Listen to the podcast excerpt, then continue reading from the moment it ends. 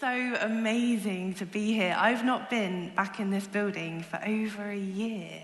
And it is just incredible to see all these friendly faces, these people that I've missed. It's really, really great. And for those of you that are at home, that's normally where I am. I'm normally online engaging with church. It's great to be with you too. I always feel like I'm with you, even when I'm not. One of the things I wonder when I'm at home is is everyone following the rules? Is it safe to go back into the building? And I'm pleased to say that I'm looking around and everyone's wearing their masks, people are socially distanced, the rules are being followed. Although, man, I've got to say, it's really tough to follow the rule about not singing. Like Rajiv said, it is so difficult. I found myself mouthing silently, like, oh, I've got to join in a little bit. That was a tough rule. I think that the pandemic has taught us some interesting things about rules. I bet for most of us, this is the most rules we've ever had to live with, the most restrictions on what we can and can't do. We're not used to it, are we? And people have responded differently to the rules. I've discovered that I love rules, which has really surprised me. I wouldn't have thought I was that kind of person. But I really love rules. I love filling the rules and feeling pleased with myself. Like, aren't I a good girl? I've done everything I've been asked to. And in a way, that's a good thing. I've done my best to keep my family safe. I've done my best to honour what the government have asked of us. But I've also noticed some less attractive elements uh, of my character coming out as I've followed those rules. I've discovered that I get a little bit proud, if I'm honest. I start to be a bit self congratulatory. I start to feel a bit self righteous and judge the people that are not following the rules. I find myself tutting when someone jogs past me too closely, or I'm in a shop and people don't keep a social distance. Rules have a funny effect on me. You might be different. You might be someone that didn't follow the rules, that hasn't followed the rules. Maybe you've just thought, gosh, they're so frustrating. I don't see the point of it. I don't even agree with these rules. And so you've just thought, no, I'm not keeping them. Some people respond that way to rules. And some of us might be somewhere in the middle. You want to keep the rules, you kind of understand why we've got to do things like not hug other people or not have our friends in our house. But that's no fun, is it? So we find that we struggle to keep the rules, even if we mean to. And it's good to know that this has always been the case with humans. From the beginning of time, we have struggled with rules. And that's what I want to talk about today the difference between living with your heart focused on rules versus living with your heart filled with the Spirit of God. In the Old Testament, in, in the beginning of the Bible, you see that there are hundreds and hundreds of rules that people had to follow. Lots of those rules that we don't follow anymore. Things like having to eat, not having to eat pork, you weren't allowed to eat pork, those kind of things. We don't have to follow them anymore because we live in the new covenant. So the old covenant, the old agreement was that we lived to all of these rules. And in the new agreement, the new covenant, we don't have to do all of that anymore. As Sean so wonderfully said during the worship, Jesus was that perfect lamb and sacrifice who shed his blood for us so that we didn't have to keep making the animal sacrifices that they used to have to make in order to approach God and to be acceptable before him. I don't know about you, but I'm a bit of an animal lover, so the thought of an animal sacrifice makes me feel really, really uncomfortable. I'm like, oh, poor lamb, I can't believe they did that. Why would God ask them to do that? But the point of it is, sin is serious. It's so serious that there has to be a price paid, there has to be a cost to sin. Our God is a just God. He wants justice. And if we go around doing bad things and there's never a consequence, there's never a cost, there's never a price to pay, then how is that justice? So the price that has to be paid is the shedding of blood. And thankfully, we don't have to sacrifice little lambs anymore because Jesus lived that perfect life and was sacrificed and did shed his blood so that all of our sin is covered for all time. And it's incredible because it means we don't have to meet all the standards anymore. We don't have to fulfill every rule in order to be acceptable to God. He's not looking at what we do, he's looking at what Jesus has done. And that is so freeing. It is so, so freeing. That's the grace of God in our lives. So, does that mean then that we can do whatever we want, that we can just go on living uh, in immoral ways, that we can do bad things and not worry about it because we're covered by what Jesus did? Jesus has paid the price for it, so I can do what I want. By no means. We're going to read Hebrews 8, where it says, This is the covenant that I will establish with the people of Israel after that time, declares the Lord. I will put my laws in their minds and write them on their hearts. I will be their God, and they will be my people. Notice he doesn't say, I'm going to chuck the law away. It doesn't matter anymore. You can do what you like. He says he's going to write it on our hearts. And actually, this wasn't God just changing his mind about the rules, he always intended this. In the Old Testament, in Jeremiah 31, we read almost exactly the same thing. He tells us he's going to do this. He says, Behold, the days are coming. And then he goes on to say, I will put my law in their minds and inscribe it on their hearts. I will be their God and they will be my people. So he's telling us this isn't always going to be about loads of written rules. I'm going to put it in your hearts and I'm going to ask you to live differently. Back then, people struggled to keep the rules just like we struggle now. But God has never really been interested in rules for rules' sake. All throughout Scripture, you see that even though there are rules, he's always talking about the heart. I'm going to just read out a few quick scriptures to you to just give you a sense of the theme and the consistent flow of that.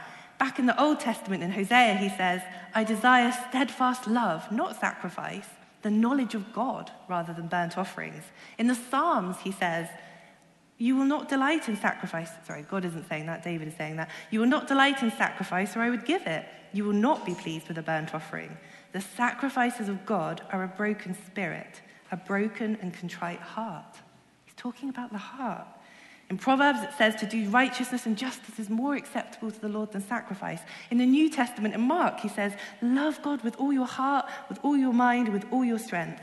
Love your neighbor as yourself. It's much more than all the burnt offerings and sacrifices. He's always been after our hearts. Russ spoke last week about how God pours out his love into our hearts. He fills us with his spirit and enables us to live differently. He's always wanted us to have a spirit filled heart, not a rule filled heart. Now, that sounds good, in, but what does it look like in practice? I want to share with you an example from my own life of how I've experienced this spirit filled heart. When I was younger as a Christian, I used to really, really want to keep the rules, which wouldn't surprise you. I've kind of always been like that. And I thought it was because I really loved God and I wanted to be a good Christian. And part of it was that, but part of it was also that I wanted to feel good about myself and I wanted to earn God's approval. So I tried really hard to keep the rules and to be the best Christian I could possibly be. And surprise, surprise, I sometimes failed. I couldn't keep all the rules all the time, as hard as I tried. And so I got really discouraged. I started to feel like, oh, what's the point in trying? I am never going to meet the standard of perfection. I'm never going to meet God's standards. And so I gave up for a season. I stopped coming to church. I stopped trying to live for God. I just found myself thinking, I can't do this. Fast forward a couple of years of basically me just living in sin, living in ways that I knew weren't honoring to God. I decided actually I really miss God and I, regardless, I just want to go back to Him. My heart was just crying out for Him. And as I went back to God, as I made this decision that I was going to live for Him again, something pretty weird happened. God blessed me massively, abundantly, a miraculous provision. It's a story for another time, but it was incredible. And I was really confused because I hadn't actually stopped sinning yet. And I remember saying to God, What are you doing? why are you being so nice to me? I'm not being good yet. I don't understand why you're being so nice to me. And God spoke to me through someone else and said, I'm being nice to you. I'm blessing you when you're most aware you don't deserve it because I want you to understand it was never about that. It's just because I love you.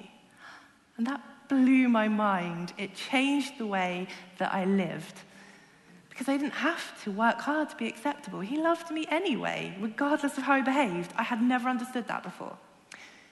How that changed my heart was that the next time I encountered a sin that tempted me, I'm sorry to say I didn't turn away from it straight away.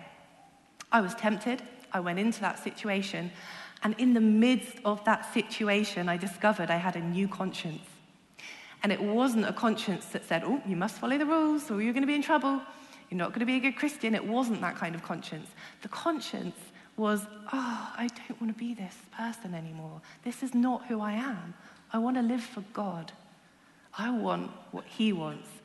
The Spirit had changed my heart, and suddenly my heart wanted what God's heart wanted. My desires changed and my conscience changed. That's what it means to live with a spirit filled heart.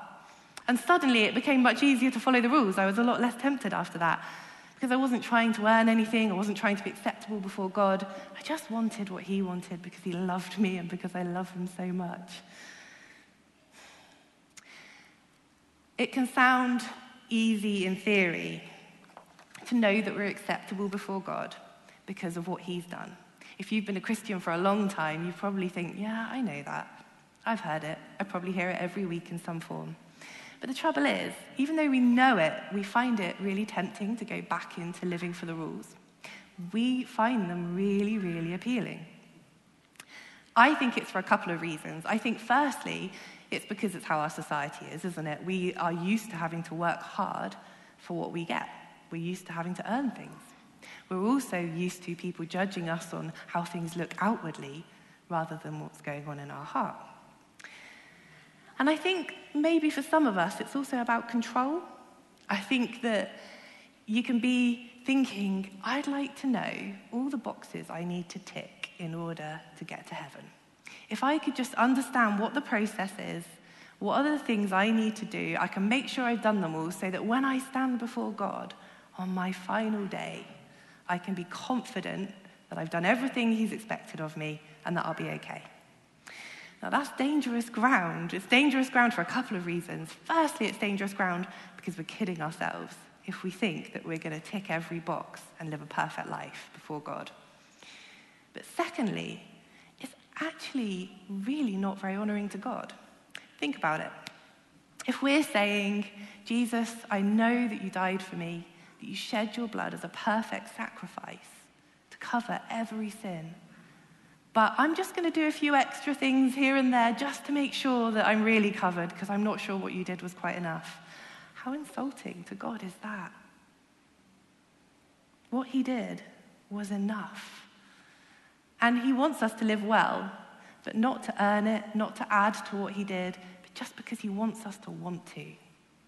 He wants us to allow the Spirit in our hearts to provoke our conscience and enable us to live differently. When I first met my husband, who some of you will know, he had a different faith expression to me. And we were both Christians, but very different contexts. And it caused an awful lot of tension in the beginning. Uh, I would say they were debates. He might say they were arguments. I don't know. And uh, it was quite a rough time for us, actually. One of the reasons that we found it difficult was because Tom, my husband, his context was more rules based. I think there's nuance to that, and he would probably give you more nuance to it. But from my perspective, that was what I could see lots of focus on rules. And one of the examples of that was a conversation where he told me he doesn't eat meat on a Friday. Because in his context, they'd been taught that you should sacrifice something that you, you love, that you should sacrifice eating meat on a Friday in order to remember and honor the sacrifice of Jesus. That actually sounds lovely and really noble. But here's the thing I asked him, Well, what do you eat instead? And he said, I have fish and chips. And I was like, mm, But you like fish and chips. you really like fish and chips.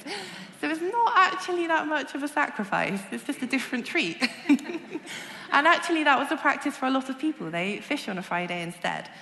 And I pointed out to him, Hey, I know you love God. I knew you loved God.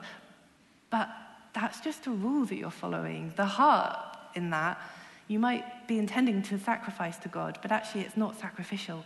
God isn't interested in our gestures, He's not interested in the things that we do to tick a box. He's interested in our hearts.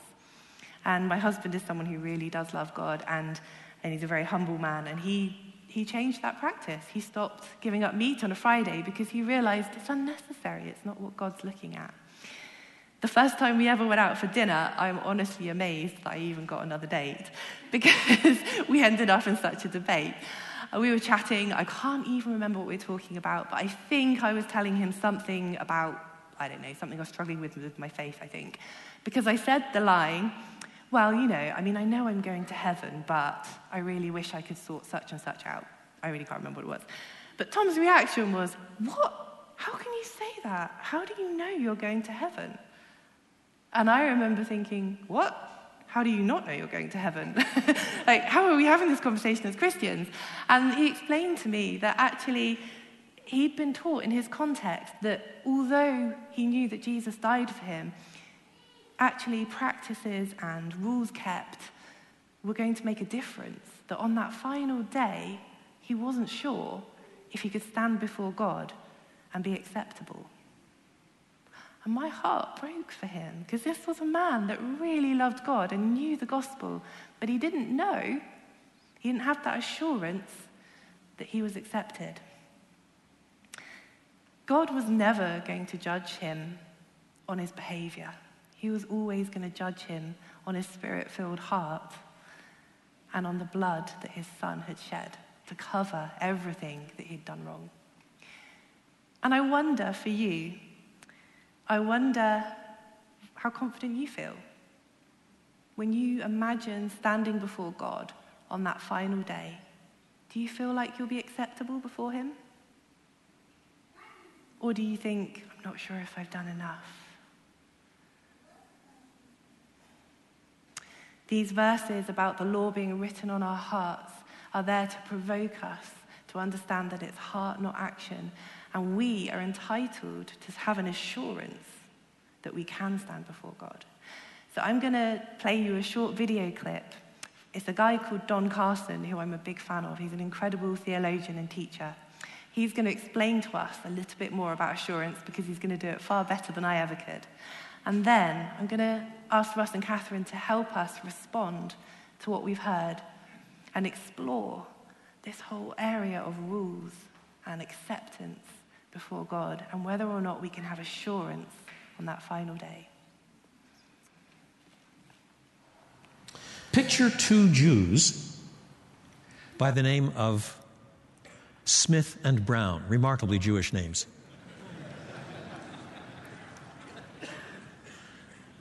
The day before the first Passover, having a little discussion in the land of Goshen. And Smith says to Brown, Boy, are you a little nervous about what's going to happen tonight? Brown says, Well, God told us what to do through his servant Moses. You don't have to be nervous. Haven't you slaughtered the, the lamb and daubed the two doorposts with blood, put blood on the lintel? Haven't you, you done that? You're all ready and packed to go? You're going to eat the, the whole Passover meal with your family? Well, of course I've done that. I'm not stupid. But it's still pretty scary when you think of all the things that have happened around here recently, you know, flies and river turning to blood and it's pretty awful. And and and now there's a threat of the firstborn being killed, you know? It's all right for you. You got three sons. I've only got one.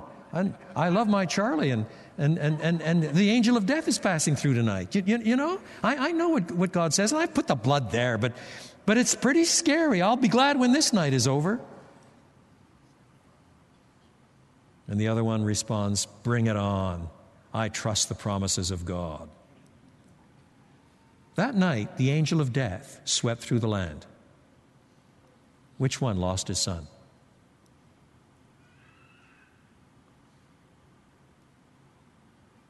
And the answer, of course, is neither. Because death doesn't pass over them on the ground of the intensity or the clarity of the faith exercised, but on the ground of the blood of the Lamb. That's what silences the accuser.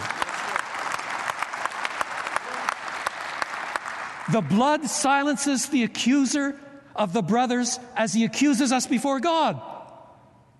He silences our consciences when he accuses us directly.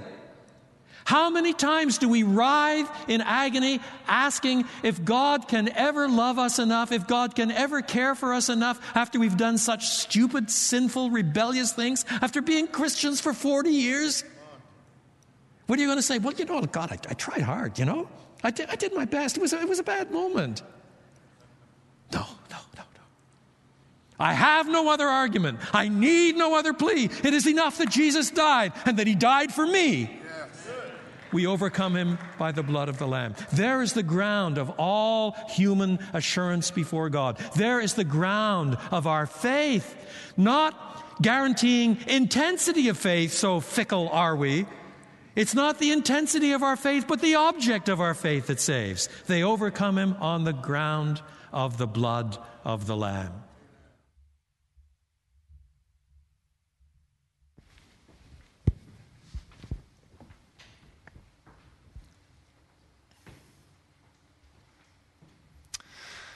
Wow, that's great. Thank you, Arena. And um, what a great way to finish.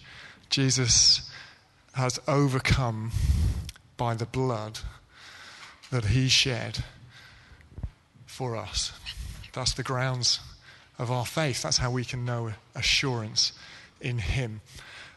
I guess I want to start as the band are just preparing. We're going to just go into another song. I just want to say if you don't know Jesus, as your Lord and Savior here today, if you are unsure of your future destiny, then today you can trust in Jesus, in the blood that He shed for your life by repenting of your sin and turning to follow Him for the rest of your days. That's called saving faith. And your faith is in Christ who did it for you. But maybe just as we sing, you're, you're responding to that sense of, which I just heard really quickly, is uh, are you insulting God by kind of adding to what He has already done? and maybe that's for you to repent this morning and to allow and know God's full work over your life. and there'll be others Maybe you're here and you can very much relate to Tom, Arena's husband. And today, God wants to bring you into a fresh understanding of His grace.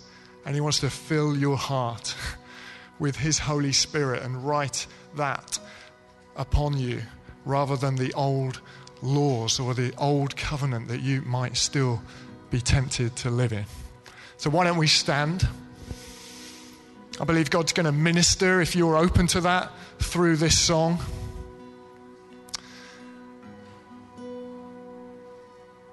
So let's have open hearts to Him. Let's allow Him to minister to us as the band play.